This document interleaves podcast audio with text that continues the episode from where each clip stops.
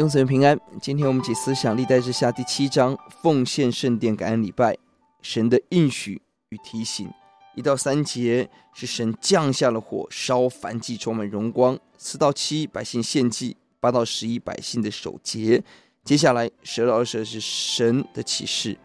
当所罗门带领百姓第六章祷告完毕，神的荣耀在这边降下，带来更大的称谢献祭，人对神的爱跟回应。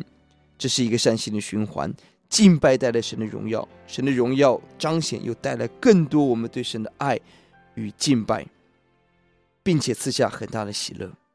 而我们思想神如何回应所罗门的献殿呢？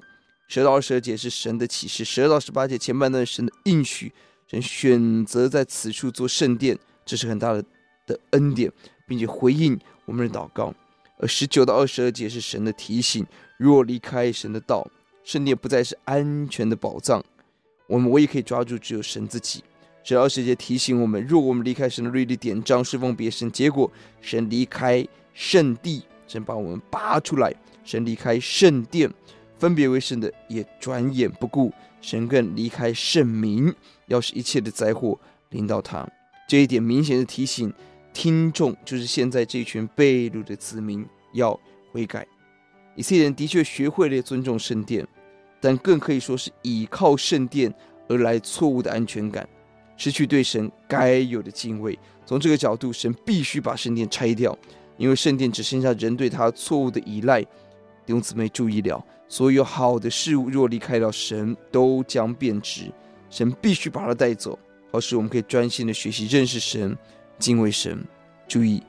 历代之下第七章是圣殿刚刚建造完毕的时候，神就预言了这个圣殿要被拆毁。这是神很奇妙的心意，求主帮助我们每一个我们所得到的祝福，我们不是宿命论的认为神要离开，不是，而是我们相信我们要爱上帝超过爱这一切，神就把我们所需要的一切丰富的加添跟供应。求主把这个。爱慕神超越一切的智慧给我们，要写在第十四节，这成为我名下的子民，若是自卑祷告，寻求我的面，转离他们恶行，我要从天上垂听，赦免他们的罪，医治他们的地。这段经文提醒我们，神垂听我们的祷告有四个条件：一，神名下的子民，我们要真实认识主，为神给主；二，在神面前自卑，放下骄傲的自我中心，降服给神；三，要祷告，真实加入祷告聚集的行列；四。寻求主面，不是寻求怎么靠自己、靠环境，要相信神掌权，靠神物转离恶行，不但能毁，要能改。